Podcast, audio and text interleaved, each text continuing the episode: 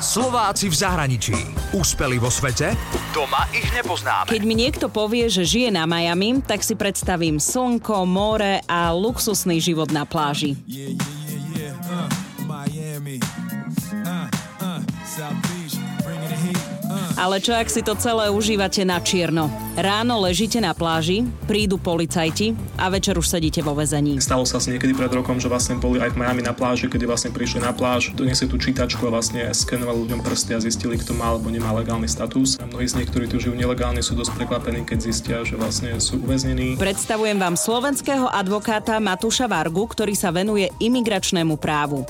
Matúš Varga pochádza z Prešova, ale takmer 7 rokov žije na Miami a pracuje ako advokát, ktorý zastupuje cudzincov v deportačnom konaní. Raz do týždňa učí aj na právnickej fakulte. Matúš už počas školy pracoval v rôznych kanceláriách a potom odišiel do Ameriky, kde pracoval u advokáta, ktorý sa venoval práve imigračnému právu. Mimochodom, teraz asi zbystria študenti práva, v Amerike trvá štúdium práva 3 roky a nie 5 a licenciu advokáta dostanete hneď po štátniciach, nejako u nás, že je potrebných 5 rokov koncipienskej praxe. Máš licenciu hneď po skončení školy, pokiaľ urobíš skúšky.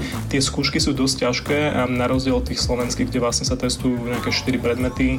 Tu nám sa vlastne testuje celý ten právny systém a je to dosť náročné a tie advokátske skúšky majú dosť nízku mieru úspešnosti, takže vlastne tie advokátske skúšky sú skôr tým sitom, kedy ak prejdeš, tak oni majú za to, že si celkom schopná a dáš to teda v praxi. Matúš priznal, že je to ale časovo náročná práca, pretože pracujú non-stop. Majú veľa klientov, ktorých zatvárajú do väzenia. Robíme nejakých 60-70% prípadov trestno-imigračných, keď vlastne niekto spácha trestný čin a po skončení výkonu trestu nastúpi do deportačného konania, kedy sa presúva do špeciálnej väznice pre nelegálnych cudzincov a vlastne vtedy nastupujeme my, my vlastne vybavíme kauciu a zastupujeme toho klienta v rámci deportačných súdov, aby vlastne sa mohol zlegalizovať.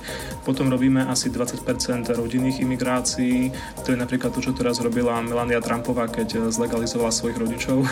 A potom robíme asi 20% obchodných imigrácií, kedy vlastne pomáhame cudzincom tu na podnikať. Matúš Varga mi porozprával viacero príbehov, hlavne teraz, keď aj Trump sprísnil imigračnú politiku. Raz mal klienta z Mexika, ktorého už raz deportovali. A sudca mu na konci pojednávania povedal, že vlastne nie je žiadna šanca, že by sa mu v tom Mexiku niečo stalo. On ako okamžite ako išiel do Mexika, tak mu vlastne vystrelili oko. Potom sa vlastne druhýkrát vrátil do Ameriky s tým vystrelným okom, celý vlastne zranený. Následne skončil v tej istej väznici pred tým istým sudcom a ten sudca sa opäť snažil presvedčiť, že nie je žiadna šanca, že by sa mu v tom Mexiku niečo stalo. Tak to bol dosť veľký teraz súdny boj a nakoniec prebehol úspešne, ale niekedy tie prípady sú fakt dosť ťažké. Matúš varuje všetkých, ktorí vedome žijú v Spojených štátoch alebo niekde inde vo svete nelegálne, nech si dajú do poriadku papiere.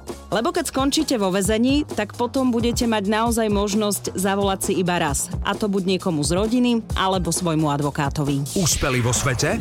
Doma ich nepoznáme. Slováci v zahraničí. Na Exprese a na www.express.sk.